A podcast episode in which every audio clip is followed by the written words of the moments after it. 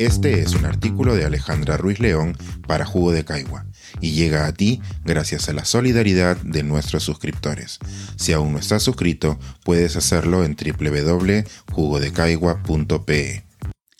Misterios de las segundas dosis. Mientras avanza la vacunación, el segundo pinchazo trae interrogantes. Hace casi dos meses recibí mi primera dosis de la vacuna de Pfizer. El proceso fue sencillo. Verificaron mi identidad, me mostraron la jeringa, no sentí el pinchazo y me mandaron a casa con mi cartilla de vacunación y un sticker que decía One Down, One to Go.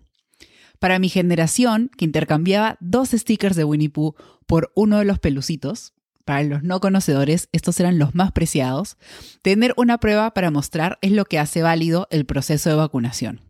Pero este pequeño adhesivo tenía un objetivo más importante que adornar mi Instagram. Me recordaba que tres semanas después tenía que volver por la segunda dosis. Todas las vacunas para el coronavirus, excepto la de Johnson Johnson, requieren de una segunda dosis. De estas se ha dicho mucho, desde llamarlas capricho de las farmacéuticas hasta dolor de cabeza logístico. Pero lo cierto es que una persona solo se considera completamente inmunizada dos semanas después de recibir la segunda dosis. Para entender por qué estas dosis son tan necesarias, debemos entender la lógica detrás de ellas. La primera dosis se conoce como dosis de cebamiento y su objetivo es presentar a nuestro cuerpo una parte del virus o al virus inactivo. El sistema inmune identifica estos patógenos y activa diferentes mecanismos para neutralizar a su enemigo. Un rol protagónico en esta primera etapa lo tienen las células B, quienes producen anticuerpos que son específicos para diferentes partes del virus. Para ejemplificar lo que sucede, el patógeno sería como una puerta con muchas cerraduras, y la célula B es el cerrajero que crea una llave para cada una de estas cerraduras. La creación de anticuerpos es un mecanismo especializado, pero al mismo tiempo se produce por el azar. Las células B necesitan de un tiempo para poder producir los anticuerpos adecuados que se unirán y neutralizarán al virus. Para darle el tiempo necesario es que esperamos unas tres semanas antes de volver por nuestra segunda dosis. Fue en la primera etapa de desarrollo de las vacunas que los investigadores se percataron de que una sola dosis no era suficiente para que nuestro cuerpo produzca los anticuerpos necesarios. Por el contrario, nuestro sistema inmune necesita una segunda oportunidad para afinar la producción de estos. Es después de la segunda dosis que nuestro cuerpo ya tiene los anticuerpos y la memoria inmune para hacer frente al virus en caso de volvérselo a encontrar.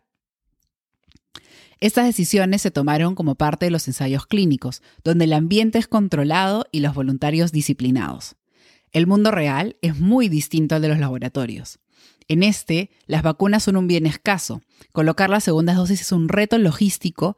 Las personas empiezan a mezclar vacunas por si acaso y los países necesitan vacunar a la mayor cantidad de personas lo antes posible.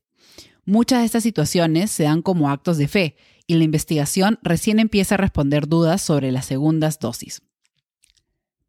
Para los apurados y olvidadizos, el CDC de Estados Unidos confirma que uno puede recibir la segunda dosis cuatro días antes de la fecha indicada y hasta 42 días después sin preocupaciones.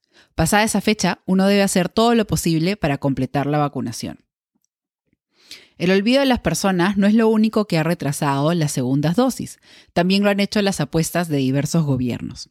El Reino Unido fue pionero en la práctica de retrasar la segunda dosis por 12 semanas y así medio proteger a la mayor cantidad de habitantes con las dosis disponibles. Otros países como Singapur, India y Canadá siguieron sus pasos sin contar con mayor evidencia científica. Felizmente, para alivio de los valientes y del resto de países que cuenta con un número limitado de dosis, una prepublicación confirma que en pacientes mayores de 80 años extender la segunda dosis no presentó ningún riesgo y todo lo contrario, produjo una respuesta inmune mayor en comparación con quienes habían recibido la segunda dosis a las tres semanas. Este estudio solo se realizó con la vacuna de Pfizer, la cual se está distribuyendo mayoritariamente en Perú por lo que podría abrir la puerta a modificar nuestra estrategia nacional y así vacunar a más peruanos con las dosis que llegan semanalmente. Sin embargo, algunos expertos indican que por el momento la evidencia no es suficiente para avalar esta práctica. En el caso del Reino Unido, extender la segunda dosis se dio junto con las cuarentenas.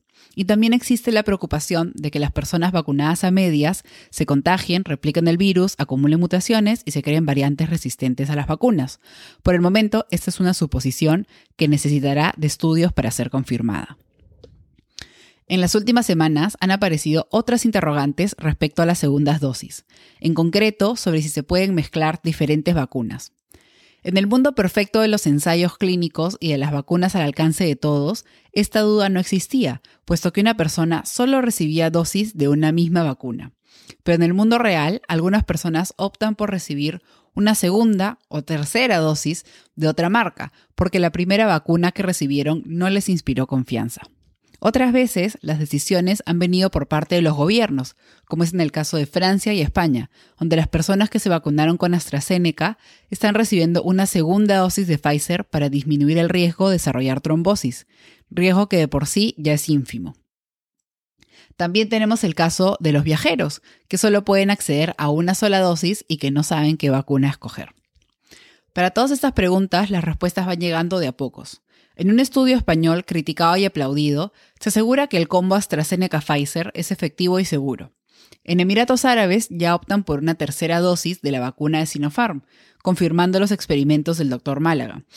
Pero en los demás países todavía no se instaura como una práctica necesaria. Para los viajeros, el CDC confirma que si recibiste una vacuna aprobada por la OMS como Sinopharm, no necesitas revacunarte con las vacunas aprobadas en Estados Unidos. En suma, si puedes evitar la mezcolanza de marcas hasta que exista más evidencia, mejor. Y mejor también es coleccionar stickers y no vacunas. Este es un artículo de Alejandra Ruiz León para Jugo de Caigua y llega a ti gracias a la solidaridad de nuestros suscriptores. Si aún no estás suscrito, puedes hacerlo en www.jugodecaigua.pe.